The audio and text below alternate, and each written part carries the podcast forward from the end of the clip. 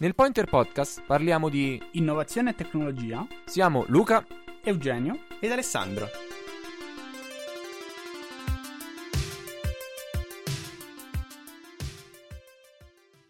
Ciao e bentornati in una nuova puntata del Pointer Podcast, puntata numero 126.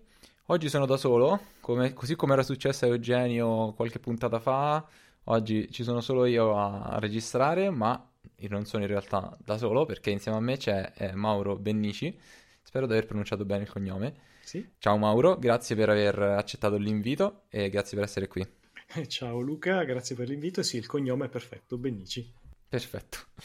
Allora, Mauro è un esperto di, di etica dell'intelligenza artificiale. L'ho, l'ho incontrato durante il, il Code Motion di, di Milano del, di ottobre e al Code Motion Mauro ha, ha moderato un, un, un, panel in cui si è parlato appunto di, di etica dell'intelligenza artificiale. Tra, eh, all'interno del panel c'era anche Andrea Saltarello che è stato in passato un ospite qui al, al nostro podcast. Quindi dato che comunque il tema dell'etica nelle AI è un tema che abbiamo anche trattato in passato, mi è sembrato potesse essere interessante eh, parlarne, anche perché ci può dare, secondo me, un punto di vista anche diverso rispetto a quello che abbiamo avuto in passato. Giusto per fare un riassunto, in passato avevamo parlato di eh, explainability, abbiamo parlato di bias delle, del, dei modelli di machine learning, oggi parliamo di etica, ma da un punto di vista un po' diverso, vedremo un po', vedrete durante la puntata eh, cosa intendo. Come, come, in ogni puntata lascio subito la parola al nostro ospite, quindi lascio la parola a Mauro. Eh, parlaci un po' di te, di qual è il tuo background, di, eh, cosa, di cosa ti occupi attualmente, poi iniziamo un po' con, la, con l'intervista vera e propria. Dai, io sono nato come dev, quindi vengo da un'esperienza che ormai ha più di 25 anni nell'ambito dev e nel 2012 ho scoperto l'intelligenza artificiale, cioè tra studi e lavoro, ho detto ok, questa cosa mi interessa e ho cominciato a studiarla. Ho cominciato a lavorare anche in settori governativi o di pubbliche amministrazioni, in cui si cominciava a fare uso di algoritmi per velocizzare le catalogazioni o le predizioni. Nel 2014 ho fondato la mia startup di Ghostwriter AI che fondamentalmente era basata su Natural Language Processing e in base a questa esperienza sono entrato a far parte del working group su etica e intelligenza artificiale da parte della comunità europea.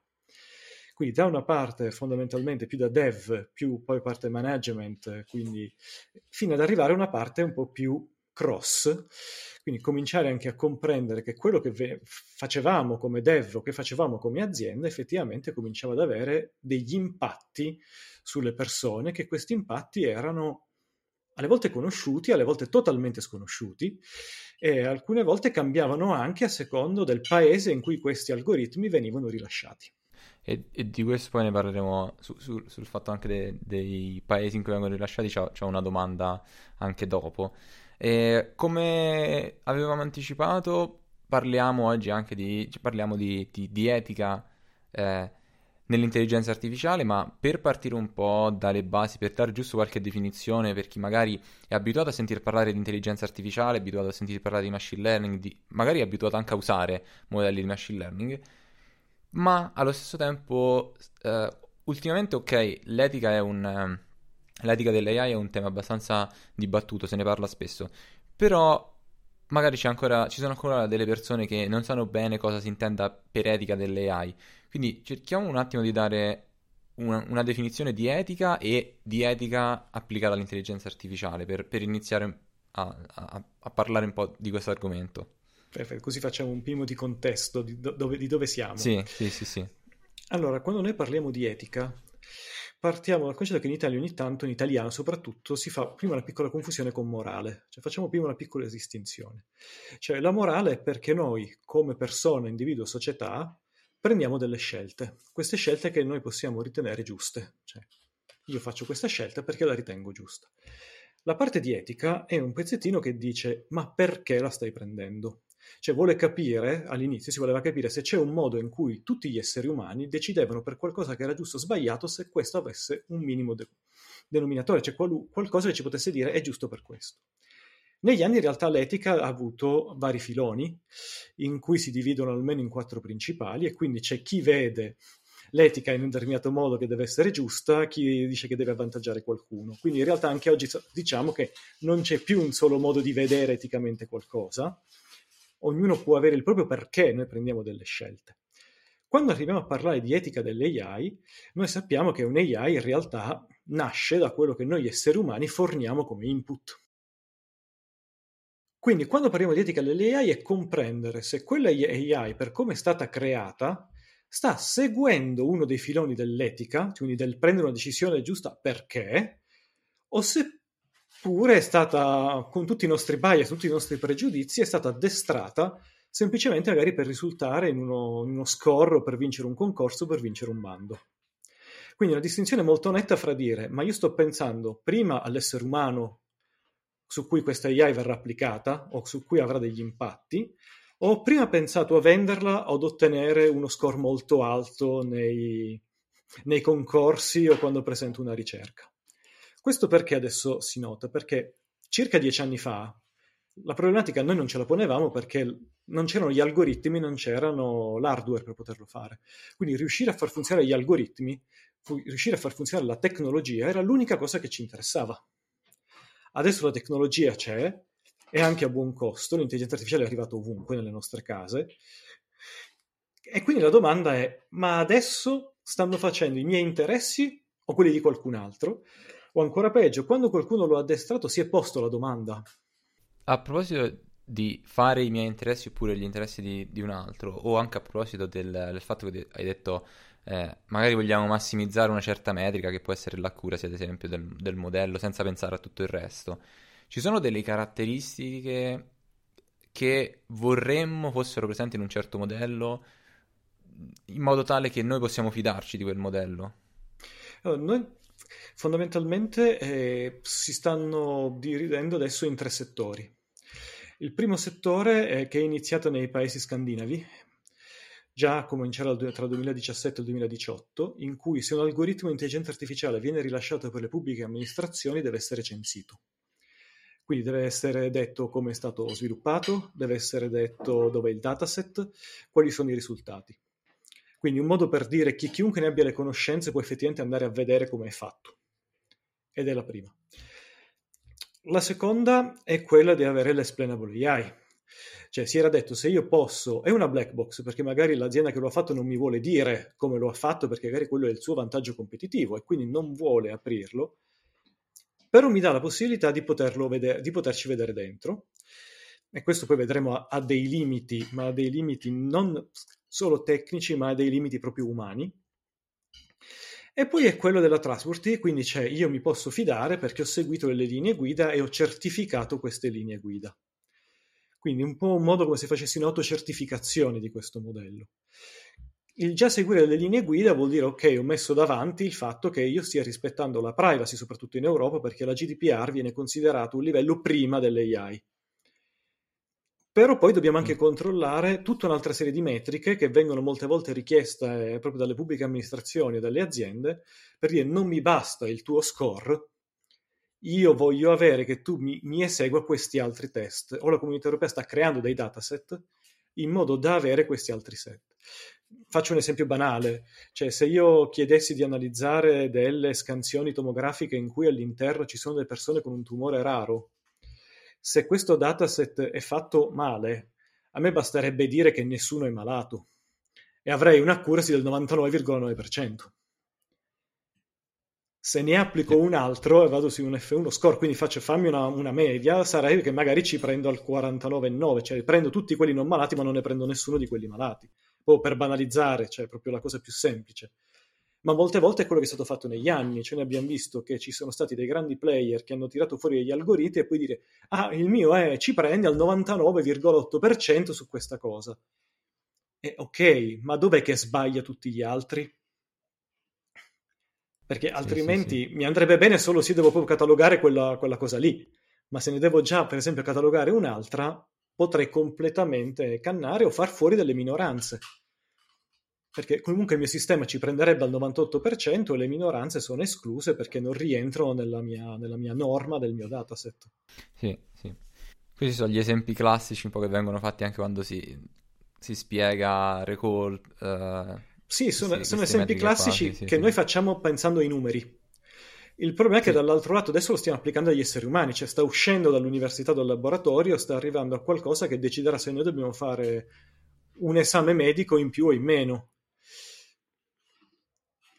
In cui all'inizio, eh, in uno di questi test, veniva lasciato libertà al- all'ospedale di alzare qual era il threshold, qual era la soglia per far scattare l'ok, perché c'era un altro modello predittivo in cui diceva quanto sarebbe costato in più all'ospedale fare quegli esami. Quindi c'era un- qualcuno che decideva di dire sì, lo so che magari su mille me ne moriranno tre, però io facendo in questo modo risparmio 30 milioni di dollari di esami dalle assicurazioni.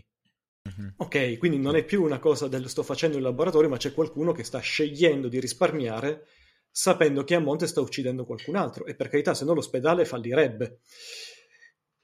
Però lì si apre un'altra, un'altra cosa che è il posso sapere con quale software, per esempio, state facendo la mia scansione se è fatta da un AI? Magari potrei scegliere in futuro l'ospedale perché so che ha un software che prende meglio la cosa di cui magari si è sofferto in famiglia di cui potrei essere ammalato.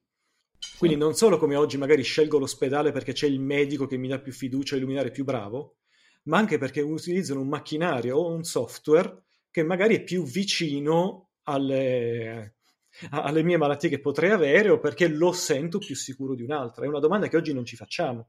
Cioè oggi se andiamo a fare un esame del sangue sappiamo che poi il nostro esame del sangue verrà dato a una macchina, ma non sappiamo quale macchina essa sia. Sappiamo che è una macchina approvata dal Ministero.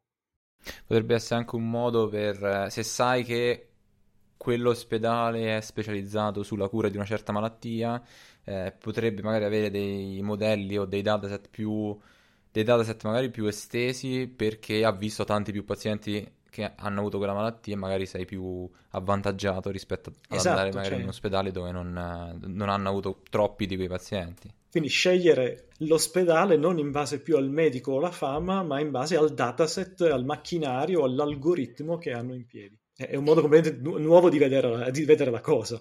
Sì, è una cosa che, cioè io personalmente non ci avevo mai pensato effettivamente, però eh, magari in futuro, non so, anche abbastanza, secondo me, un futuro non troppo lontano, forse ci arri- arriveremo a pensare a qualcosa del genere. È possibile.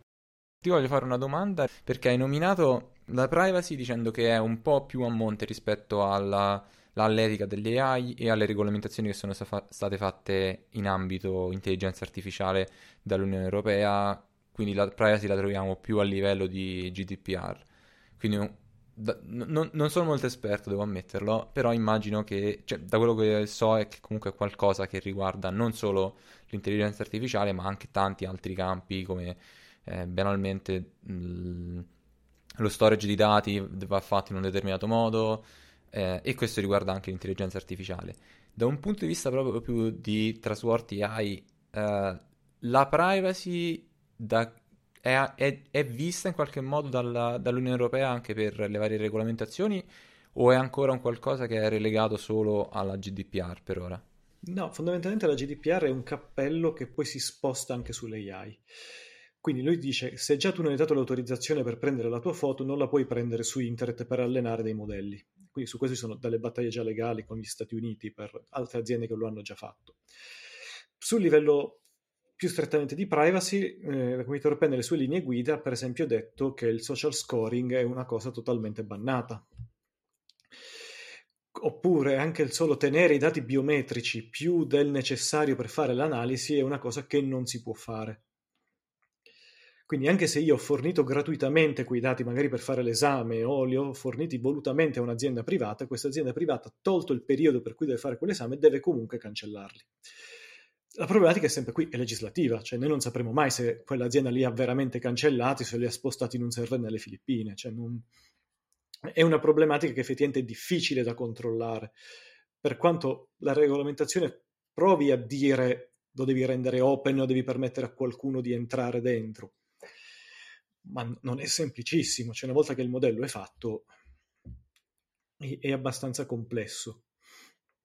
Però sì, c'è la privacy viene prima, cioè, è prima di tutto e mm-hmm. poi viene anche nella, nel, nell'applicazione effettivamente dell'intelligenza artificiale si va a vedere se su quello che stiamo facendo possiamo andare ad intaccare la privacy di qualcuno anche a ritroso, quindi magari risalendo attraverso dei dati o delle previsioni a chi era quella persona. Sì, sì, sì, sì, sì. Mi, ric- mm, mi, mi sembra di ricordare che qualche giorno fa avevi appunto pubblicato su LinkedIn un, un- un articolo proprio riguardo a rischi di privacy dei modelli, giusto se non ricordo male. Sì, perché eh, soprattutto ad oggi abbiamo tantissimi modelli che sono presi da, da web scraping o sono presi magari anche da buchi. C'è stato un famoso buco di Facebook qualche anno fa in cui c'erano tutti i dati di correlazione degli utenti. E se qualcuno prende quel dataset e lo addestra, fondamentalmente potrebbe, rispetto all'inizio come scrivo, sapere chi sono anche se il mio dato è anonimizzato. Quindi il rischio della privacy dei modelli è enorme. Sì, sì, sì. Ho visto recentemente un talk riguardo a questa cosa che dicevi dei modelli, ehm, quelli allenati su dati presi dal web, eh, e in particolare lì parlava di eh, GPT-2, la, la- la penultima versione, e, e diceva appunto che in qualche modo era possibile andare a recuperare dei dati, cioè forzando un po' il modello, magari mettendo degli input particolari, dei prompt particolari, forzarlo a dare in output qualcosa che era stato usato per allenare il modello, quindi magari riuscivi ad estrarre dei dati di persone che erano state di, di dati di, eh, non so, lì c'era per esempio il numero telefonico, alla fine tirava fuori un numero telefonico che era relativo a una persona che magari aveva trovato online, e, e Sì, quindi e, per questo appunto... oggi nascono anche gli hacking dei modelli. Cioè io ho un testo e questo testo io continuo a forzare il modello, ma non cambiando quello che c'è scritto, magari mettendo un sinonimo, aggiungendo una virgola, fin quando il modello non mi risponde nel modo in cui io voglio. Quindi del tipo non riesco a passare una soglia perché non l'ho scritto bene, io metto un'altra macchina a tentare tutte le combinazioni per scrivere quel modello in modo che possa passare. Mhm. Che è interessante, ci sono... È interessante, ci sono delle robe in HR, per esempio, in cui magari è un sistema che taglia i curriculum e io metto una macchina a scrivere tanti di quei curriculum fino a quando non passo e non vengo chiamato. Quindi in realtà la selezione non la stanno più facendo sul mio curriculum, ma stanno facendo la selezione sull'abilità del mio algoritmo a fregare l'algoritmo dall'altro lato. Cioè due macchine che competono fra loro per sapere chi passerà il turno. Cioè, Eh, Era proprio l'esempio che volevo fare perché si legge spesso di questi, specialmente le grandi aziende utilizzano dei sistemi automatici magari per lo scraping dei curriculum e puntano a trovare magari delle keyword. Eh, e quindi appunto magari si legge online di fare il curriculum appositamente per quella, certa, quella posizione in cui magari cercano un dev, eh, non so, che sa eh, React e fa in modo di... eh, diciamo, ingannare il, il modello che ti parsa il, il curriculum. sì, Eh, ed sì, è terribile era l'esempio pensi. che mi era venuto in mente, sì. Perché noi diciamo, ok, ma se io voglio conoscere, per esempio, faccio l'esempio per assurdo, ma se io volessi conoscere nell'ospedale quale tipo di software è utilizzato, fai conto che io potrei capire, anche se nel mio sangue ho qualcosa che non va per passare il turno, quindi magari uno stupefacente, quindi non passerei un test, io potrei sapere qual è il bug di quella macchina e il giorno prima non posso eliminare magari quella cosa dal mio sangue, ma posso mangiare un alimento che confonde quella macchina, perché è un bug conosciuto di quella macchina. Cioè io sto hackerando la macchina. E se il modello è conosciuto ed è open, io potrei pagare qualcuno che ha quella macchina per fare i test, così come la- potrei pagare l'azienda cinese per crearmi il curriculum che, so- che passa. Quindi sono tutte delle problematiche, quelle sono problematiche della malavita e va bene, e in qualche modo ci andremo. Ma eh, ti faccio adesso un esempio eh, sull'explainable AI, che secondo me rientra un po' nell'ottica della problematica, proprio del, del- del concetto di porsi la domanda etica. Quando noi siamo partiti col dire l'explainable AI, con l'explainable AI possiamo fare una domanda e tentare di farci spiegare dalla macchina perché ha preso quella decisione. La problematica, che fin qui era tutto chiaro, si è spostata sul lato etico. Perché? Allora, immaginiamo se noi oggi facciamo una domanda, abbiamo un nostro pubblico e a questo pubblico facciamo una domanda. Io vi dirò un lavoro e un'età, quindi un anno, e voi mi dite se secondo voi quel lavoro è maschile o femminile. Così, molto semplice. Quindi io prendo il lavoro del programmatore e chiedo, il lavoro del programmatore, anno domini 2022, lo pensate maschile o femminile? Ad oggi siamo più o meno lì, anche se ancora la, la parte maschile è preponderante. Però stiamo andando bene. Se io dicessi anni 90, ovviamente diremmo maschile, cioè la percentuale era mostruosamente maschile. La cosa interessante è che se noi invece diciamo Stati Uniti anni 60, noi probabilmente diremmo ancora maschile, ma le statistiche ci dicono che la percentuale era femminile. Perché lavorare nell'informatica era considerato un lavoro perfetto per le donne.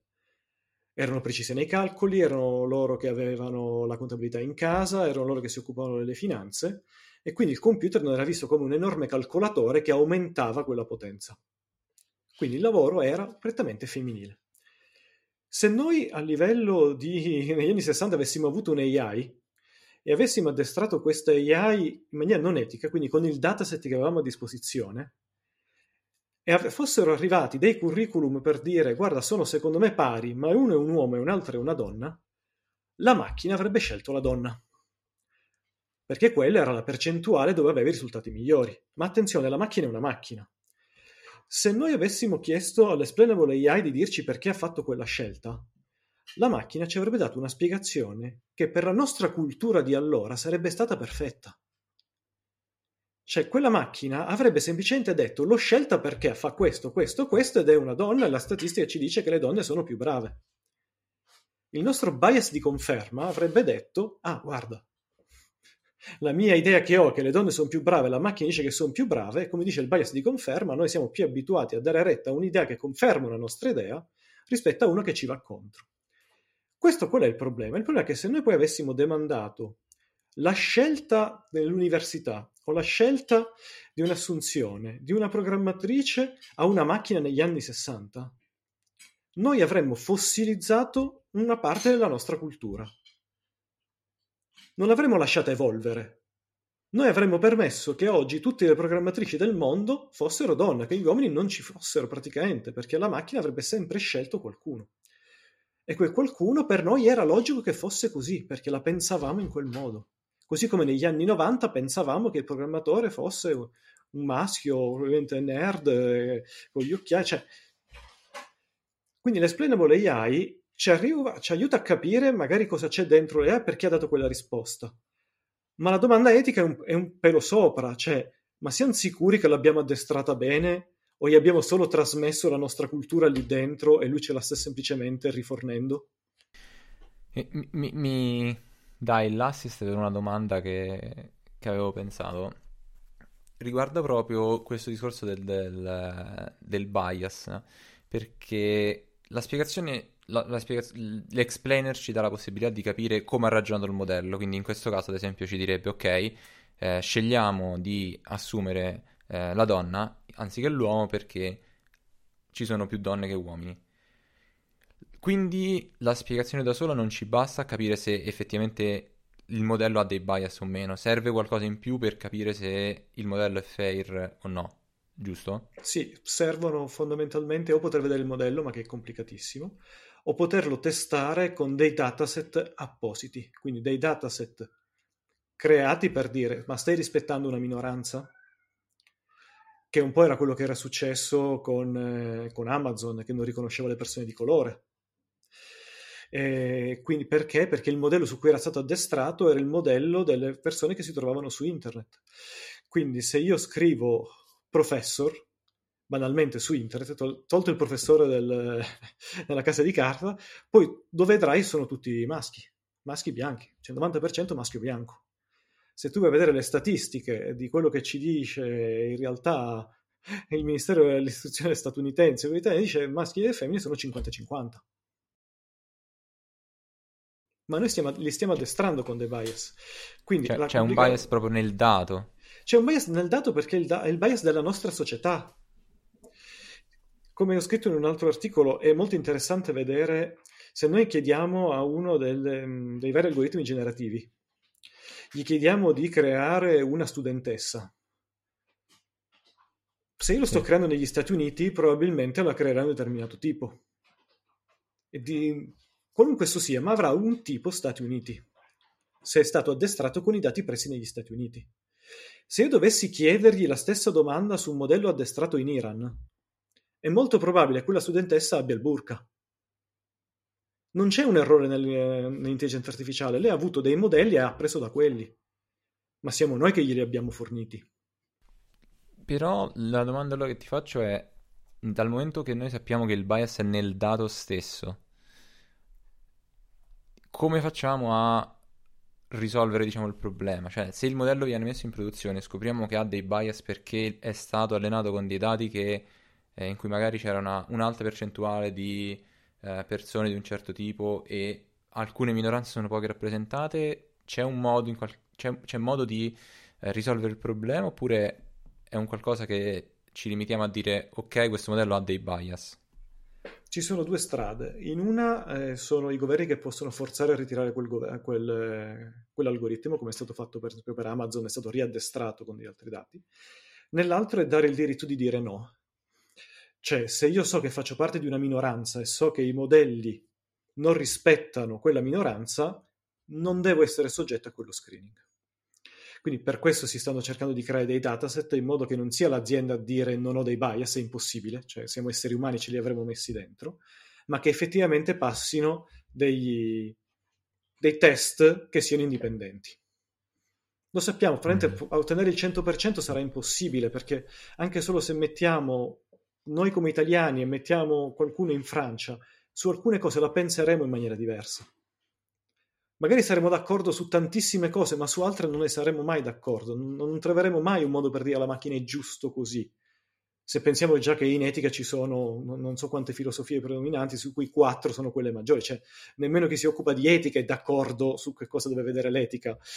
Cioè, immaginiamoci su qualcosa che ci dice no, la studentessa per me non deve avere il velo, no, per me la studentessa deve avere il velo. Che non è un bias, sta rispettando la legge di un paese poi noi possiamo dire che per me quella, quella cosa non è giusta o è giusta, ma il problema è proprio poter scegliere qual è l'algoritmo. Lato nostro è poter dire, guardate, io effettivamente ho fatto il massimo possibile per tentare di rimuovere tutto il possibile, ma al 100% non si potrà mai. La problematica di oggi è che tanti modelli non se lo sono mai posto il problema. Cioè, una volta che hanno raggiunto l'X% di, di eh, per noi va bene, e su quello ci abbiamo fatto marketing, su quello l'abbiamo venduto, su quello l'abbiamo messo in produzione. Cioè, noi immaginiamo che l'America ti sbaglia il riconoscimento delle persone di colore, in cui le persone di colore fondamentalmente sono di più delle persone bianche, fondamentalmente, se andiamo a vedere le statistiche. Dice, ma perché è stato fatto così? Perché quel modello è stato progettato dalle persone che possono andare all'università. Le persone che possono andare all'università in percentuale in America sono bianchi. Chi ha fatto quel modello è bianco, chi ha testato quel modello è bianco, perché non si è neanche posto la domanda. Mm, okay, e questo non, sì. non, capita solo nell'AI, la cosa divertente è che ho scoperto che questa cosa capita dagli anni 80 anche con i test di psicologia. La cosa divertente dei test di psicologia alle università americane è che in realtà quando dovevano fare i test, i test venivano dati agli studenti e gli studenti facevano le domande ai loro amici e ai loro genitori. Quindi tantissime cose che noi davamo per scontato secondo come guardi, con chi rispondi, gli avverbi usi, non era la popolazione, ma erano gli studenti di psicologia e i loro familiari. Ma tantissime ricerche fra gli anni 80 e gli anni 90 sono stati fatti su quella base. Sono state tante pubblicate delle ricerche e chi ha letto quelle ricerche ha dato per scontato che la mente umana funzionasse in quel modo.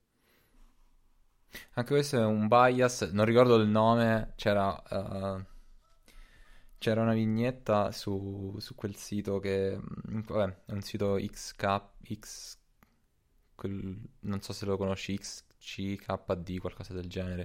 Okay. Quelle vignette stilizzate e, e, c'era appunto parlava del bias, la vignetta, e c'era tipo convegno di statistici. Eh, chi è che conosce il bias di questo tipo? E tutti quanti alzavano la mano ah, vedete, lo conoscono tutti. E quindi lì assumeva che in realtà quella cosa era una cosa conosciuta da tutti. Era una cosa ma in realtà stavi considerando, stavi considerando soltanto una nicchia della popolazione, una parte della una Sì, sì, è, è uguale. Cioè, è uguale. Quindi, cosa.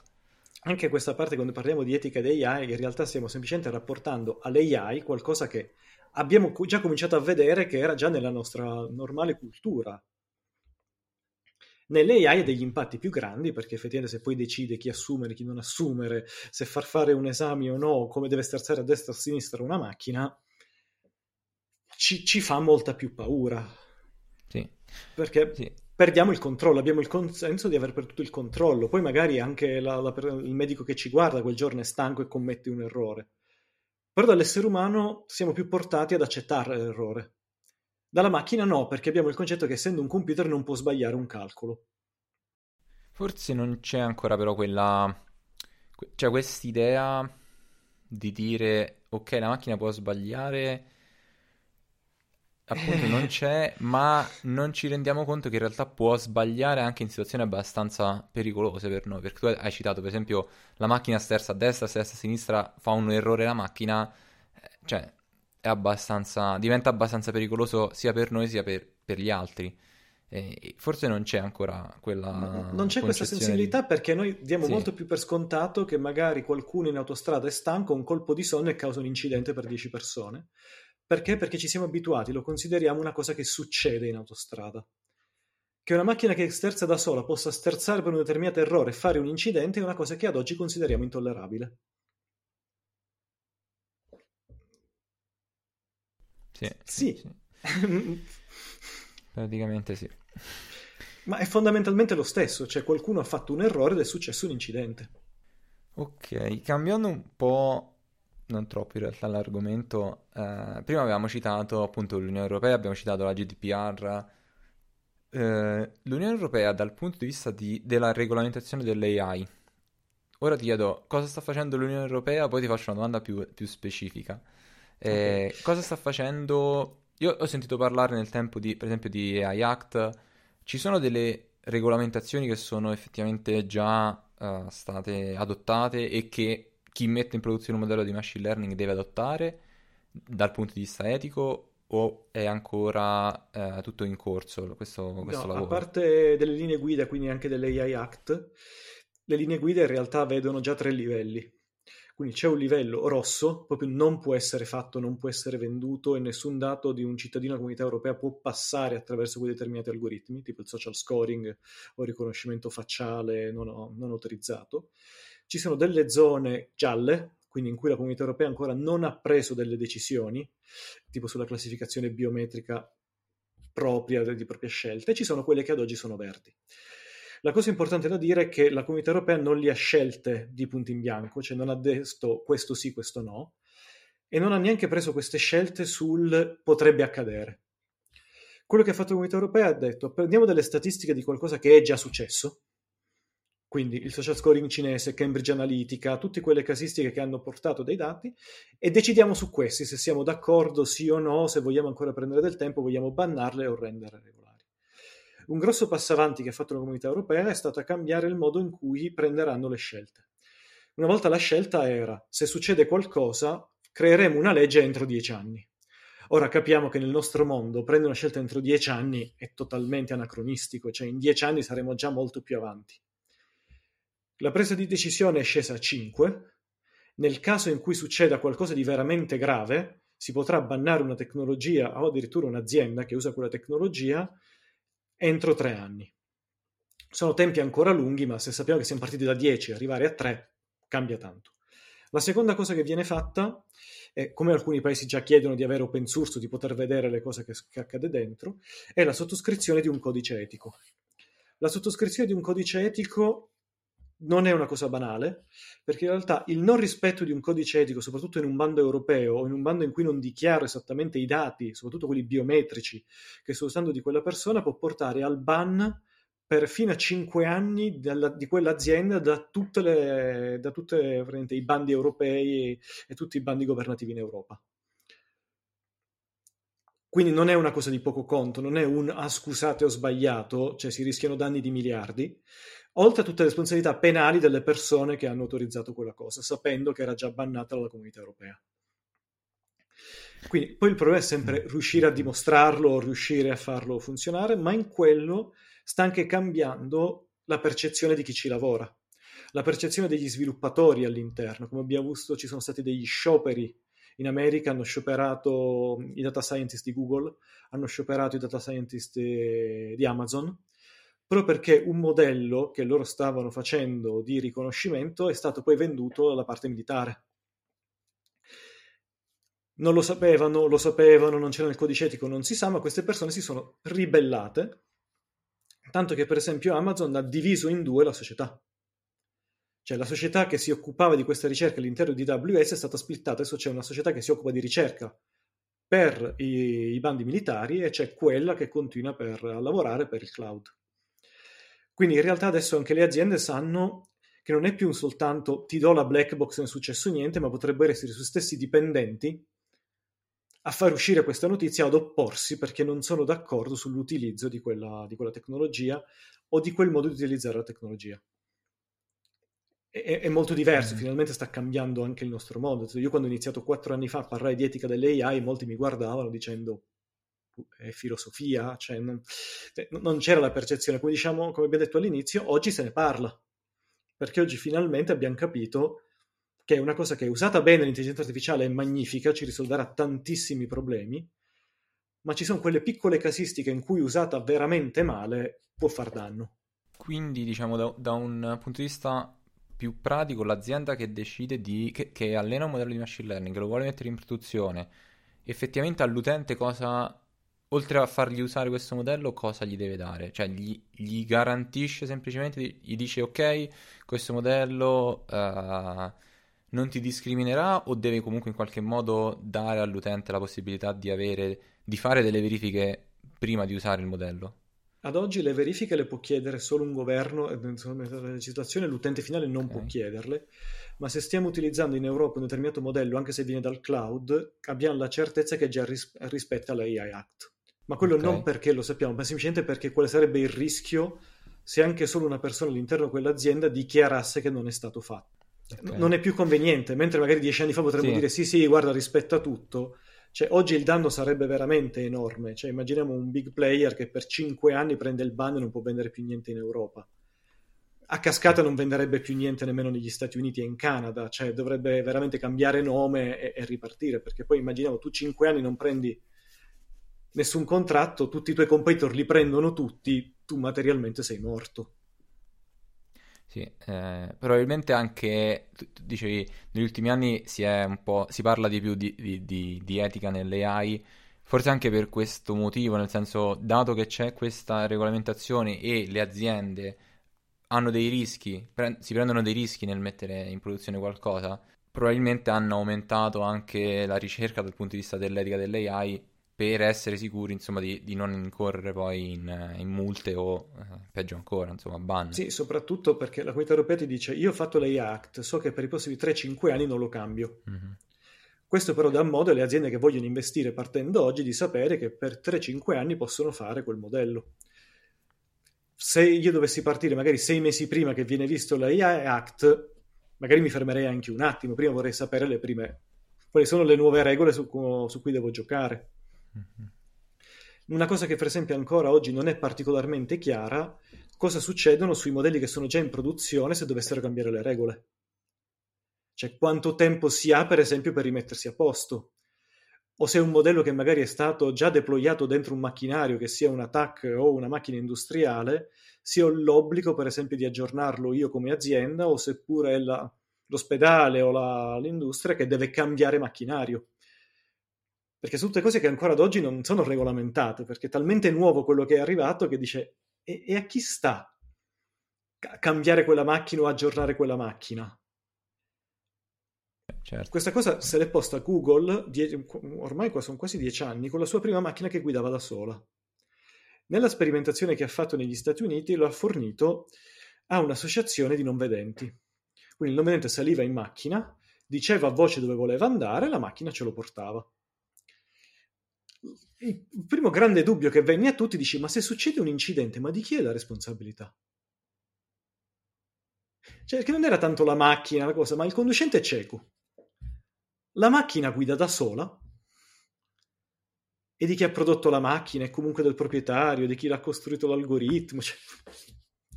Cioè, si stanno aprendo talmente tanti scenari a cui non avevamo neanche mai pensato. Sì. No, non sapevo di questa cosa, effettivamente questa è una domanda che spesso ci, ci si fa anche adesso quando si parla di macchina guida autonoma, di chi è la colpa? Cioè, se sbaglia qualcosa, di chi è la colpa? Mi fido della macchina che guida da sola, ma se sbaglia, effettivamente anche lì, eh, come detto, potrebbe essere colpa di chi ha sviluppato l'algoritmo, colpa di chi ha prodotto la macchina, colpa di chi era eh, alla guida. Guida si va per me dire. Cioè, ad oggi noi, noi lo sappiamo perché adesso il nostro mondo automobilistico è ben regolamentato. Ma se noi pensiamo cos'era l'Italia degli anni 50, 60, 70, le assicurazioni alcuni le facevano, alcuni no. Non erano obbligatorie. Se uno faceva un incidente e non aveva l'assicurazione, non poteva pagare, già non pagava. Cioè, semplicemente non pagava. Oppure doveva poi ipotecare casa e fa... cioè, c'era tutta una casistica che per noi oggi sembra assurda. Cioè, se, se circoli c'è l'assicurazione, se qualcuno c'è l'assicurazione viene denunciato, paga il fondo stradale italiano per le vittime non risarcibili, perché noi viviamo in un mondo molto regolamentato mentre questo ce lo scombina completamente. E, e, ehm, ti anticipo sulla domanda sugli stati. L'altra domanda mm, bella sì, che, sì. che, che, è nata dice: Se io prendo una macchina che guida da sola in Italia ed entro in una macchina che guida da sola in, in Francia e le regole sono potenzialmente diverse, che devo fare? Installare un update, un aggiornamento, cambiare modo? Non posso entrare con la macchina? Quindi nei vari stati dell'Unione Europea ci sono delle regolamentazioni diverse oppure viene applicata in generale quello che è stato detto dalla... No, attualmente ognuno ha la propria regolamentazione perché siamo ancora in fase di sperimentazione. Noi si spera di arrivare a una cosa univoca, però il problema ce lo avresti comunque entrando in Svizzera. Mm, cioè, giusto, sì, cioè, nel momento in cui vado da un'altra parte, sì. che, che, fa la mia macchina? Cioè, impazzisce, mi fa arrivare 2000 multe, cioè... Ma da quello che, che, vedi tu c'è qualche nazione che è più attiva dal punto di vista uh, rego- di queste regolamentazioni rispetto ad altre oppure sono più o meno tutte sullo stesso livello? No, sono tutte più o meno sullo stesso livello perché si tende ad arrivare a qualcosa che come la IA Act ha fatto qualcosa in comunità europea giusto per dire cosa puoi fare con gli algoritmi, anche dall'altra parte dice riusciamo a trovare uno standard cioè, magari ci abbiamo messo tanti anni, adesso sappiamo è arrivato Matter, Matter sarà il modo di far comunicare tutti gli smart mm-hmm. device in sì. casa per poter far ricoperare fra di loro. Probabilmente avremo qualcosa del genere anche per gli altri dispositivi. Mm-hmm. Ma a- ad oggi non si sa, cioè ad oggi viviamo qui, infatti cosa facciamo? Facciamo delle scelte, ok, per adesso è così, però ci stanno arrivando queste domande. E, e, poi lì saranno scelte legislative che in realtà saranno portate dietro da, leg- da scelte economiche ed etiche. Mm, sì, sì. Come quello di dover selezionare qual è mio, la mia soglia per fare un esame in più o fare un esame in meno in ospedale. E probabilmente anche lì potremmo applicare un altro algoritmo di intelligenza artificiale che mette la soglia in modo da risparmiare il più possibile salvando più vite possibili che è un altro tema pesante dell'etica delle AI, cioè alla fine non permettere di togliere la responsabilità all'essere umano, almeno fin in questa fase, perché non siamo ancora pronti come tecnologia. Mm-hmm. Cioè il fatto che una macchina ti possa, possa, suggerire a un essere umano di aver sbagliato, ma non che l'essere umano dica ah, la macchina ha detto questo, per me va bene, e se qualcuno poi mi viene a dire perché hai fatto questa diagnosi, eh, non lo so, me l'ha detto la macchina. Quindi la spiegazione è comunque centrale rispetto a tutto quanto, quello quando si parla di, di etica, la spiegazione del modello è comunque qualcosa di, di centrale di fondamentale, perché è comunque qualcosa di fondamentale in cui però noi non dobbiamo prendere il nostro bias per confermarlo, mm-hmm. Ma dobbiamo applicare tutto quello che conosciamo sui bias per dire lo ha preso in base a un bias o no? Come posso muovere un bias? Per questo si lavora anche in gruppi. Cioè, quando lavoriamo, lavoriamo nel working group, c'è chi arriva che ha più conoscenza di tecnologia, chi è più un filosofo, chi è più un sociologo, chi è più uno psicologo, proprio per portare vari punti di vista che magari sfuggono completamente a me, che fa- vengo più da una parte tecnica, che è la parte più di AI e sociologia e una parte dei, dei miei studi, rispetto a chi magari ci vive tutti i giorni e ci allineiamo su quel momento lì. Come abbiamo fatto noi oggi, magari io ho detto una cosa a cui non avevi mai pensato, tu ne hai detto un'altra a cui io adesso sto pensando, e questa cosa poi si riflette in una linea guida magari nostra interna per rivedere in futuro un altro modello di AI. perché qualcosa ci scapperà sempre. Proprio riguardo al, al gruppo di lavoro di cui parlavi, hai detto alcuni arrivano da un determinato background, altri da, da, da un, magari da un background più tecnico, altri da un background più filosofico, mm, psicologia ad esempio anche.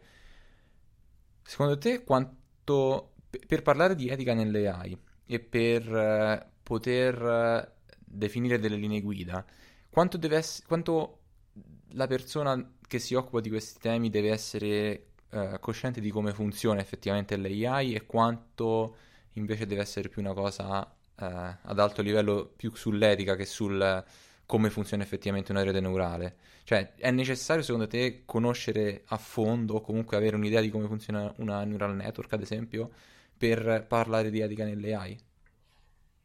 Allora no, cioè, ad alto livello non c'è assolutamente bisogno di conoscere effettivamente come funziona un neural network, c'è più bisogno di capire cosa fa l'algoritmo in generale quando prende una scelta. Questo perché? Soprattutto perché noi adesso siamo in un livello in cui la tecnologia comincia ad esserci. Quando cominciamo a dire quando arriva la parte tecnica, la parte tecnica arriva a mettere un punto per dire sappiamo che eticamente potrebbe avere questo limite ed è tutto giusto quello che avete detto, però magari l'explainable AI ancora non arriva a farci vedere questo pezzo. Quindi è un modo per dire sì, eticamente è, è giusto, però non sappiamo ad oggi come, poterlo, come poter validare il modello per vedere se lo rispetta o no. Quindi anche per non arrivare a fare delle linee guida che chiedono delle robe che ad oggi sarebbero tecnicamente impossibili. Negli anni però le cose migliorano, cioè man mano che si va avanti dice ah questa cosa che prima tre anni fa era impossibile, oggi abbiamo la tecnologia di farla. E allora in quel caso sì, viene fatta una spiegazione del, dell'avanzamento tecnologico, sempre a grandi linee, una persona che magari ha totalmente un altro background. Lo stesso fanno loro con me, per esempio, cioè io ho solo quelle ricerche, loro portano altre delle ricerche o dei loro studi in cui dicono lo sai che è successo questo. Ho detto guarda, io l'avevo intuito facendo i vari seminari di etica anche in inglese, però adesso che me lo stai confermando, questa cosa è vera. Una delle cose che eh, viene fuori è che se noi parliamo di etica nella nostra lingua madre, noi la comprendiamo molto meglio che se la parliamo in un'altra lingua, una lingua che abbiamo imparato da adulti. Perché quella frazione di millisecondo in cui il nostro cervello traduce quella cosa in un'emozione, quindi noi non stiamo traducendo nella nostra lingua, noi capiamo perfettamente l'altra lingua, ma il nostro corpo non lo ha memorizzato da piccoli mentre noi imparavamo le emozioni, ci mette un microsecondo in più che fa in modo che la risposta sia quasi più arrivata dalla nostra parte cosciente che dalla nostra parte limbica. Quindi la reazione su una cosa che ci viene detta e spiegata in italiano è diversa da una cosa che ci viene detta e spiegata in inglese, se noi per esempio l'inglese lo abbiamo imparato da adulti. Proprio la parte del cervello che si attivano sono diverse. Mm. E questo è uno dei motivi per cui adesso stiamo tentando anche di dire, cioè, vabbè che noi tutti parliamo in inglese, però quando poi magari lo andiamo a spiegare nelle università o lo andiamo a spiegare ai gruppi di lavoro, sarebbe meglio farli in lingua madre. è, un... è una cosa che è arrivata dalla psicologia e dalla sociologia che in realtà noi dalla parte tecnica ci eravamo persi completamente. Dice, per noi parliamo in italiano, parliamo in inglese, ti parliamo di come spieghiamo una neural network, non è che cambia il concetto. Invece dalla parte etica, dalla parte psicologica e sociologica ci ho detto no, nella nostra parte se parliamo di etica in determinati modi, con le nuove ricerche sappiamo che se lo facciamo in un'altra lingua avremo un impatto diverso. Mm-hmm. Mm. E quindi anche lì ricambiamo tutto, cioè anche per questo che gli esempi dell'AI Act sono stati tutti tradotti, che i casi studio vengono tradotti e vengono quasi fatti uscire quando sono tutti immediatamente tradotti. Perché se magari escono prima in inglese, io lo leggo in inglese, poi c'è uscito quello in italiano, ah non mi interessa, ho già letto quello in inglese. E invece una cosa che adesso viene fatta è dice no, se c'è, leggilo nella tua lingua. Mm-hmm. Contaminazione. Sì, sì, sì. Cioè, alla fine... Il gruppo di lavoro tornando a un, a un, tema che avevamo toccato in precedenza, il gruppo di lavoro deve essere, diciamo, formato da persone che arrivano non solo da background diversi, ma anche da eh, più nazioni diverse, minoranze, in modo che comunque tutti vengano in qualche modo rappresentati. Per quanto possibile sono messi dentro il gruppo è più variegato possibile, si lavora in, micro, in piccoli gruppi che poi vengono anche cambiati. Mm, ok. quindi persone da tutti i paesi europei, ci sono ancora persone delle, della, dell'Inghilterra, quindi mm-hmm. comunque fanno ancora parte di quei gruppi di lavoro e vengono intanto mischiati proprio per dire vediamo altri punti di vista, soprattutto altri punti di vista di un altro paese. Io lo dico quando sono stato per la via startup in Lettonia, ho avuto modo di parlare, ovviamente avevano punti di vista completamente diversi con tutte le loro spiegazioni del perché avevano quel punto di vista a cui io da italiano non avevo neanche mai pensato, perché non, è totalmente lontano dalla mia cultura. Sì, sì, sì. Giustamente.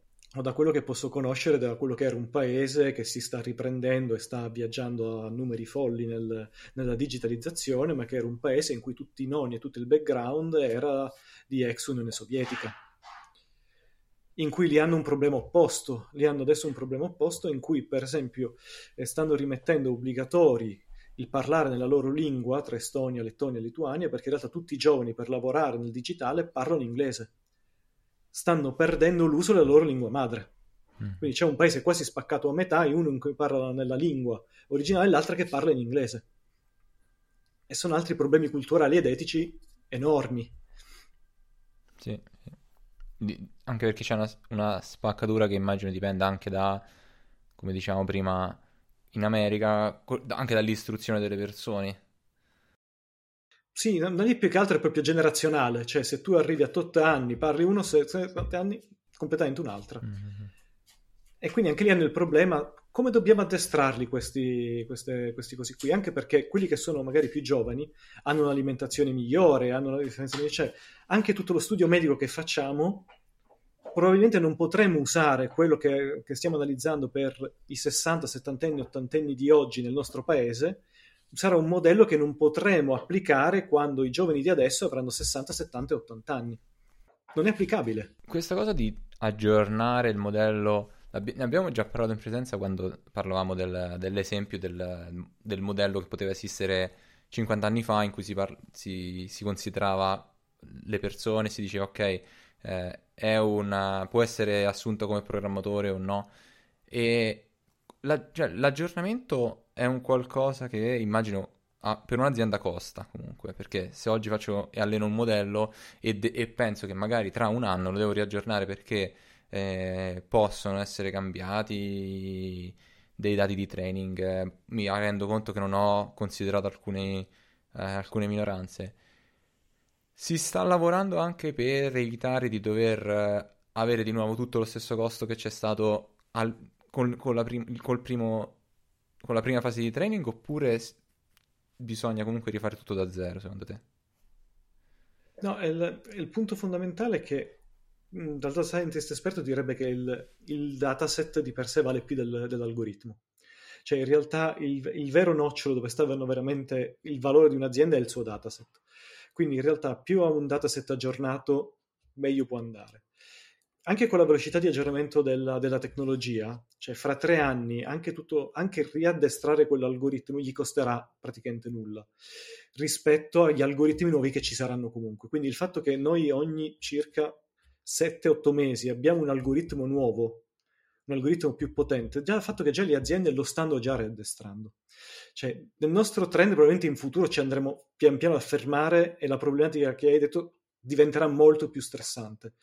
Ma in questo, in questo specifico momento già ogni anno qualunque azienda ti propone già un aggiornamento. Quindi in questo periodo storico non lo vedo come, come una problematica.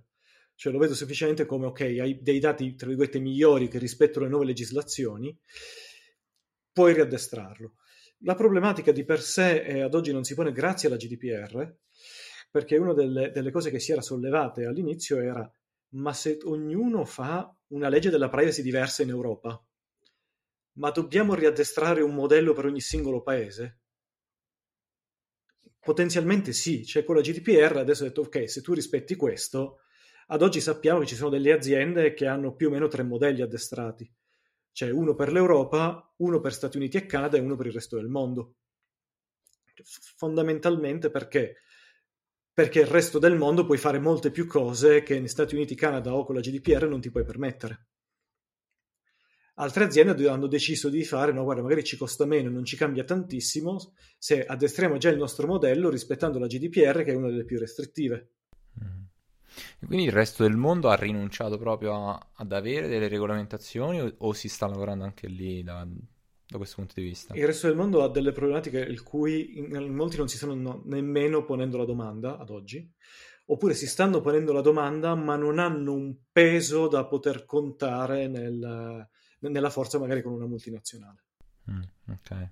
Cioè, l'unica cosa che magari otterrebbero è che la multinazionale dice vabbè fammi causa oppure o me ne vado. Cioè, e, e lascerebbe il paese ancora più povero di, di come era prima. Mm. Quindi anche per questo si sta tentando di portare questa cosa a livello globale. Cioè, se tu vuoi essere un'azienda etica, non puoi essere etica in Europa e comportarti in un altro modo in Asia.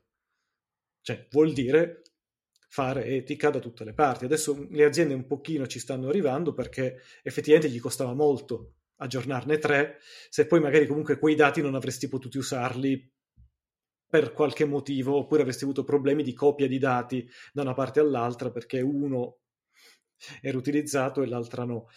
Perché una cosa fondamentale della GDPR è che noi ric- dobbiamo ricordare che se anche io oggi prendessi un aereo e andassi in Cina e io mi collegassi al server di Microsoft, comunque io sono un cittadino europeo cioè quel dato, anche se sta transitando da un server cinese, fondamentalmente dovrebbe rispettare la GDPR.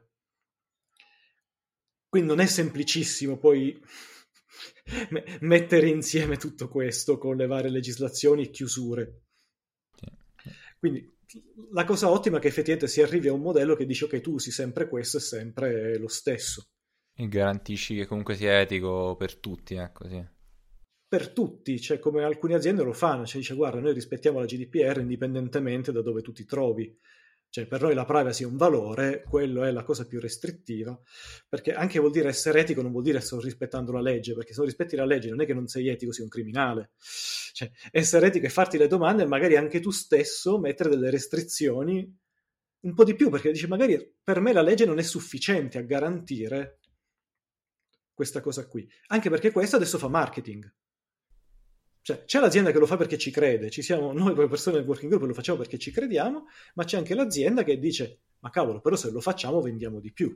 Come molte aziende hanno fatto greenwashing, magari non ci hanno mai creduto nell'ambiente, però non vendono più se gli dimostrano che loro stanno inquinando come dei pazzi, compri il concorrente che si sta comportando bene. Quindi questo è un altro effetto positivo, cioè per, noi, per me è comunque positivo, magari non lo fai perché ci credi, ma lo fai perché ti cadono dei soldi, comunque l'obiettivo lo raggiungiamo. Sì, sì, certo. Abbiamo degli algoritmi, abbiamo dei sistemi che sono un po' più vicini all'essere umano. Mm-hmm.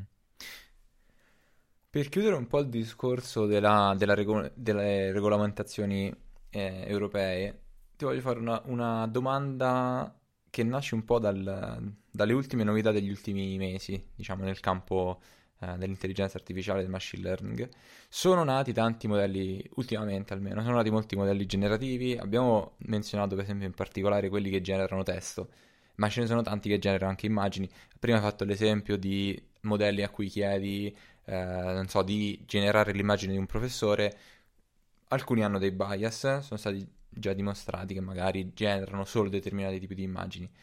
Da questo punto di vista, secondo te, questo è un qualcosa di regolamentabile in qualche modo o comunque di...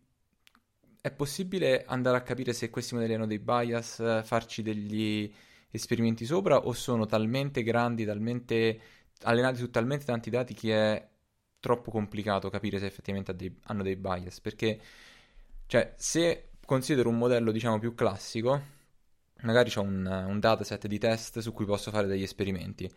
Su questi modelli che sono potenzialmente è, è, potenzialmente infinito l'output sono potenzialmente infiniti gli output che possono eh, dare cioè possono generare perché se io do un prompt magari scrivo qualcosa e voglio generare qualcosa avrò un output diverso dal tuo ad esempio o da tutti gli output che possono avere le altre persone che la utilizzano. Quindi mi, mi sembra che sia qualcosa di più complicato da, da testare da capire se effettivamente sì è qualcosa di estremamente complicato, in cui però ad oggi non c'è un, una grossa problematica etica dietro, perché in realtà, ok, magari genererò un'immagine che andrà ad affermare un bias, però non ho un impatto diretto sulla vita di qualcuno se non le scelte di qualcuno.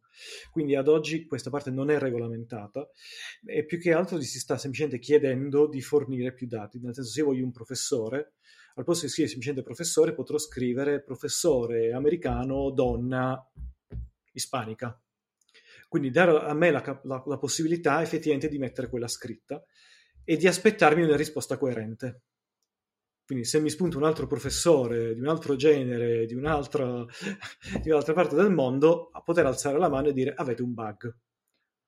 Ma non avete un bias, avete un bug, magari ci sono poche immagini di questo tipo. Perché è proprio la differenza del ho un impatto diretto su qualcuno oppure sappiamo che è un limite. Per esempio, se noi andiamo a vedere da lì, da lì già c'è scritto nella sua parte di regolamentazione interna che esistono dei bias.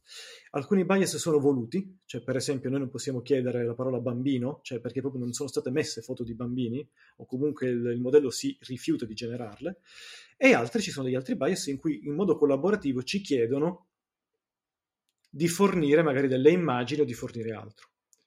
Quindi la problematica è sempre lì, cioè ho un impatto diretto? Sì, ho un impatto meno diretto, meno problematico, ad oggi non è regolamentato. Però notizia di oggi, per esempio, che hanno fatto causa a Microsoft e a GitHub, sì. perché il loro sistema generativo Copilot, che prendeva tutto il codice open source che trovava in giro per aiutare gli sviluppatori a scrivere, a quanto pare in alcuni casi riportava fedelmente il codice scritto in progetti open source o progetti che hanno una legislazione diversa, una regolamentazione diversa, una licenza diversa. Del tipo, se tu stai usando il mio codice, devi rendere open source anche l'algoritmo che c'è dietro, oppure devi mettere a chi appartiene questo codice. È la prima denuncia che arriva su un modello generativo e quindi vedremo cosa succede, perché ad oggi negli Stati Uniti la prima volta che qualcuno ha tentato di registrare un'immagine o di farsi riconoscere un'immagine come proprietà di un'intelligenza artificiale, questa è stata bocciata. Cioè è stato detto che l'intelligenza artificiale ha lo stesso valore legale da una macchina, di, da una macchina per scrivere. Mm, ok. Quindi dice non puoi dire che quella cosa lo ha generato un'intelligenza artificiale perché comunque per noi è come se qualcuno avesse battuto a macchina o avesse dipinto con, con il pennello. Non puoi brevettare, non puoi dire che l'autore di quella immagine è il pennello. Quindi se, uso un, cioè, se faccio generare un'immagine divento diciamo il, il proprietario di quell'immagine che ha generato, in pratica. Quello era il primo, il, primo, il primo, livello che si voleva dire, infatti molti livelli generativi hanno messo che se tu stai generando un'immagine, quell'immagine comunque appartiene alla società che ha dato l'algoritmo.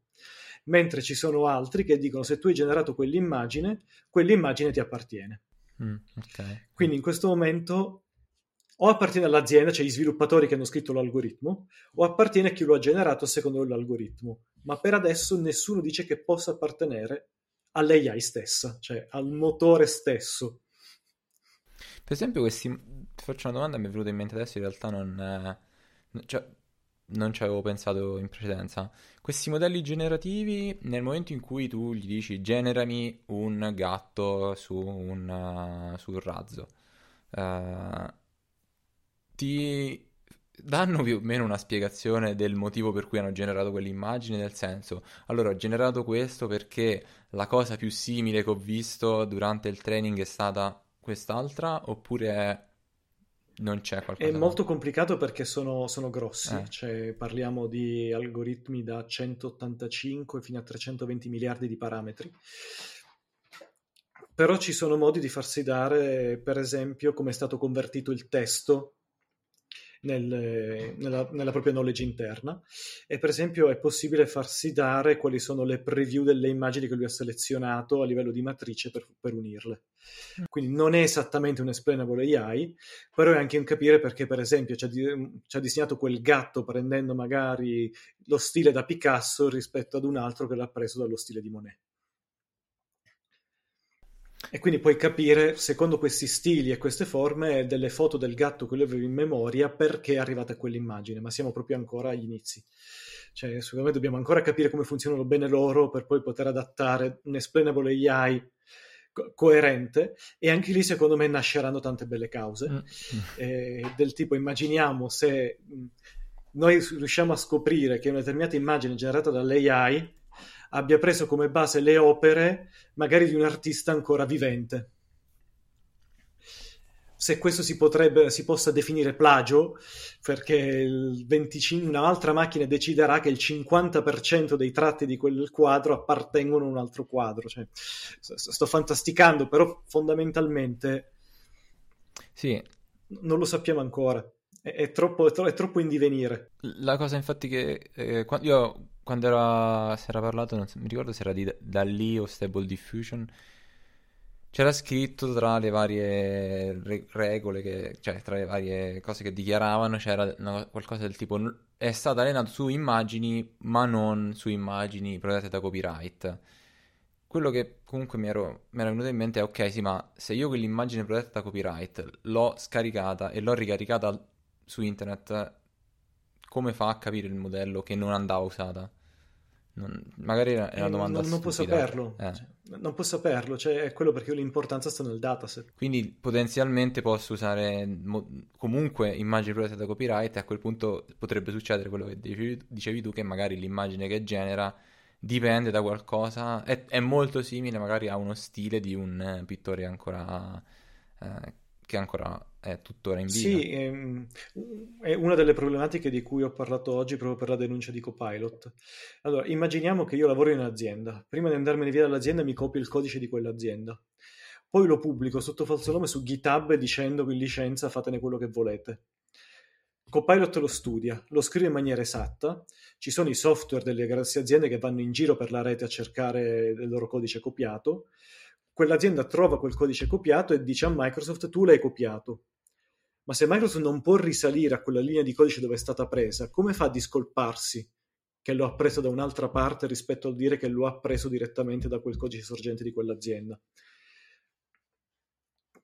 proprio perché Microsoft non può sapere, oppure materialmente la macchina di Microsoft ha totalmente generato da zero quel codice ed essendo una macchina generando miliardi di linee di codice al giorno ne ha scritte 150 che sono identiche a quell'altro. È una bella problematica che ad oggi è più adesso in mano ai giudici e dopo che ci saranno le prime sentenze la comunità europea come ha sempre fatto tenterà di regolamentare dopo che i primi casi sono effettivamente stati dibattuti o su cui si è veramente arrivato a una conclusione che possa andare bene, ma a livello legislativo, etico e tecnologico. Perché poi la problematica tecnologica è anche che, ok, che non si può sapere, ma però non deve diventare nemmeno una scusa per dire allora faccio quello che voglio, tanto poi non possono scoprire se l'ho fatto veramente. Quindi, secondo me, i giudici avranno una bella problematica qui perché se come se decidono a dare ragione uno o l'altro, probabilmente cambieranno il, il nostro mondo attuale delle, delle, generative AI. Perché dall'altra parte potrebbe essere, allora non usate più niente di cui siete sicuri e potrebbe, potrebbero, tra virgolette, aprire l'autostrada alle big tech, magari tagliando fuori tutte le piccole che non possono validarsi a mano dataset enormi dall'altra potrebbero aprire il campo a tutti dicendo allora copio tutto quello che voglio, tanto non posso dimostrare che non l'ho preso in maniera legale. E cioè, non vorrei essere i giudici di quella sentenza perché secondo me comunque scelgano... Ehm, sarà un precedente. Ecco. Sarà un precedente e farà veramente discutere, farà arrabbiare chi sta dall'altra parte. Sì. Allora, Mauro, Stiamo eh, sul finale della, della, puntata. Ti volevo fare una domanda che mi è stata fatta anche a me in passato, in realtà, e riguarda più che altro il discorso dell'explainable AI. Eh, l'idea que- l'avevano fatta anche a me perché praticamente eh, in passato mi sono occupato un po' di explainable AI durante la tesi della, della magistrale e la, il discorso lì era che si parlava della possibilità di avere delle spiegazioni diverse a seconda della persona che utilizza il modello. Quindi lo sviluppatore del modello ha una spiegazione di un certo tipo, magari più tecnica, il medico che utilizza il modello ha una spiegazione tecnica, ma da un punto di vista medico, non più da un punto di vista informatico, sì. e l'utente che utilizza il modello ha una spiegazione ancora diversa che deve essere, diciamo, più semplice da comprendere, da interpretare rispetto a quella del medico, ad esempio. In, ca- in questo caso avremmo quindi tre, tre attori eh, che utilizzano il, il, modello in maniera diversa, che hanno a che fare col modello in maniera diversa e quindi tre spiegazioni. l'utente in che modo secondo te dovrebbe accedere a questa spiegazione e soprattutto deve accedere alla spiegazione o se deve, si deve fidare del medico che utilizza il modello e che in qualche modo ha accesso alla spiegazione? Cioè, è l'utente, cioè il medico fa da tramite in pratica tra la macchina e l'utente e può chiedere la spiegazione. Ma se il medico non usasse la, il modello di machine learning, il, l'utente non chiederebbe al medico perché hai deciso di darmi questa terapia. Nel momento in cui c'è una, un modello di machine learning di mezzo, l'utente ha comunque diritto a sapere di più sul motivo per cui ha scelto, ha fatto una scelta al medico, oppure rimane comunque un qualcosa del tipo, ok, mi fido del medico e penso che comunque faccia da tramite. Allora, ad oggi mh, l'idea che va per la maggiore è che si va sempre a fidare del medico, quindi sarà il medico a dire qual è la diagnosi, ma si sta discutendo sul fatto di avere magari qual era il tipo di algoritmo, la versione dell'algoritmo della macchina, non per saperlo l'utente, ma per poterlo portare a un altro medico. Cioè come noi oggi portiamo la lastra, porto la lastra insieme al medico che lo ha fatto, insieme magari all'algoritmo che ha dato il secondo consulto.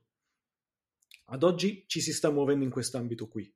Cioè, rispetto a dire che la persona magari prenda quei dati e se ne vada su internet, come si dice oggi cerchiamo la malattia o la ricetta che mi serve per il sintomo nel tentare di debuggare la macchina. Ehm, l'altra problematica che nasce, ehm, ce n'è anche un'altra, che è chi è che deve fare l'explainable AI per il medico. Perché sappiamo che molte volte il medico, in alcuni casi, non sa quello che sta vedendo, ma sa l'output di quello che sta vedendo. Cioè non è detto che il medico che guardi l'analisi del sangue sappia come funzionano tutte le proteine nel sangue, quello che stanno cercando nel sangue. Avrà un risultato con dei valori e lui sa analizzare bene quei valori. Quindi stanno nascendo anche delle figure intermedie tra medici e data scientist che saranno sia quelli che aiutano a scrivere il modello, sia a creare sistemi di explainable AI. Possiamo poi immaginarlo come il medico sa che deve dare quel farmaco, ma è il ricercatore che ha creato quel farmaco. Cioè anche in questa catena probabilmente nasceranno delle figure miste che andranno a mettersi nella catena che c'è oggi. Mm-hmm. Ok. Sì. E quindi nasceranno dei nuovi posti di lavoro, delle nuove specializzazioni, proprio per poter poi già solo arrivare a capire quale sarà il nuovo modo di dare queste spiegazioni in futuro. Sono, diciamo, degli esperti sia del dominio in cui si utilizza il modello, sia anche del, degli esperti più il lato sviluppo del modello o soltanto esperti di dominio? Secondo me sono esperti di dominio che si muovono fra i due domini, quindi proprio una figura creata magari per non essere espertissima in tutti e due i lati, mm-hmm. ma per essere in grado di comprendere entrambi, di poter fare da tramite. Mm-hmm. Quindi... Perché oggi è, è poco, poco, pensabile che un data scientist che ha studiato per vent'anni statistica e machine learning possa imparare medicina, sì. così come al medio spiegare medicina, ma magari delle classi specializzate in cui io sono materialmente un medico scientist o un data medical, cioè una figura che proprio sta a cavallo. Sì, tutto comunque per cercare di incrementare anche l'interpretabilità della spiegazione. Perché comunque avere una spiegazione che la spiegazione non, è interpretabile cioè, e, e poter spiegare meglio quello che magari si intende in medicina a chi magari si occupa solo di statistica. Mm-hmm. Sì, sì, sì, certo. Cioè già oggi ho, cioè, nelle, nell'università si studia, ho studiato che cos'è statistica medica che è molto diversa da cosa studi quando fai statistica. Sì. Che è sempre statistica ma è ben applicata. Ma oggi non abbiamo un explainable AI per medicina rispetto a un explainable AI dedicato con, con domini intermedi per la parte finanziaria o la parte bancaria, mentre saranno probabilmente specializzazioni che nasceranno. Mm-hmm. Quindi una explainable AI pensata per lo specifico dominio, uno una più, me- per esempio nel lato medico, una nel campo, non so, finanza, ad esempio. Sì, ma è come molto spesso ci capita, sto cercando uno sviluppatore, sto cercando un project manager, sto cercando un che abbia lavorato nel fintech, sì, sì, che sì, abbia lavorato nel medicale, che conosca quel campo. È certo. probabile che questo tipo di formazione non venga fatto sul campo, ma direttamente all'università. Uh-huh. Quindi ci sia una formazione specifica cross tra la parte di statistica e intelligenza artificiale e la parte di dominio. Ok, ok. Bene, direi che siamo arrivati alla fine della puntata. Io ti ringrazio perché è stata una puntata che ci ha dato, cioè che mi ha dato anche a me in realtà eh, tanti spunti di riflessione, mi ha fatto conoscere tante cose che non eh, conoscevo e soprattutto eh, mi ha dato la possibilità anche di vedere le cose da un punto di vista diverso rispetto a quelle magari a cui sono abituato. Spero che, la, che lo stesso valga poi per chi, per chi l'ascolterà eh, tra qualche giorno, appena uscirà. Quindi grazie ancora Mauro. Allora, se prima di finire vuoi lasciare qualche contatto, mh, mm, non so se una mail, li, social, qualcosa del Mi trovate tranquillamente su LinkedIn come Mauro Benici, potete leggere il mio blog su intelligenzaetica.it in cui pubblico dei post proprio su queste notizie che sono venute fuori o su problematiche etiche che cominciano a nascere. L'unica cosa che sappiate è che magari non troverete risposte, ma troverete tantissime altre domande. Benissimo, poi mettiamo uh, come sempre nelle note della puntata i vari link che ha, che ha menzionato Mauro, tra cui anche il, il, blog.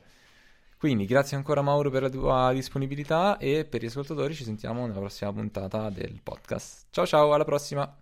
Ti ringraziamo per aver ascoltato il Pointer Podcast e ci auguriamo che la puntata sia stata di tuo gradimento. Se è così ti chiediamo di condividere questa puntata sui social e di far conoscere il nostro progetto ai tuoi amici e colleghi. Se non vuoi perderti i prossimi episodi, iscriviti al nostro podcast. Il Pointer Podcast è disponibile su Apple Podcast, Google Podcast e Spotify. Se ci segui su Apple Podcast, ti chiediamo di scrivere una recensione ci aiuterà a crescere e a raggiungere un pubblico sempre maggiore. Se vuoi contattarci, puoi farlo tramite email all'indirizzo info-pointerpodcast.it o tramite social. Siamo su Twitter, Facebook, LinkedIn ed Instagram. Grazie per averci ascoltato e alla prossima!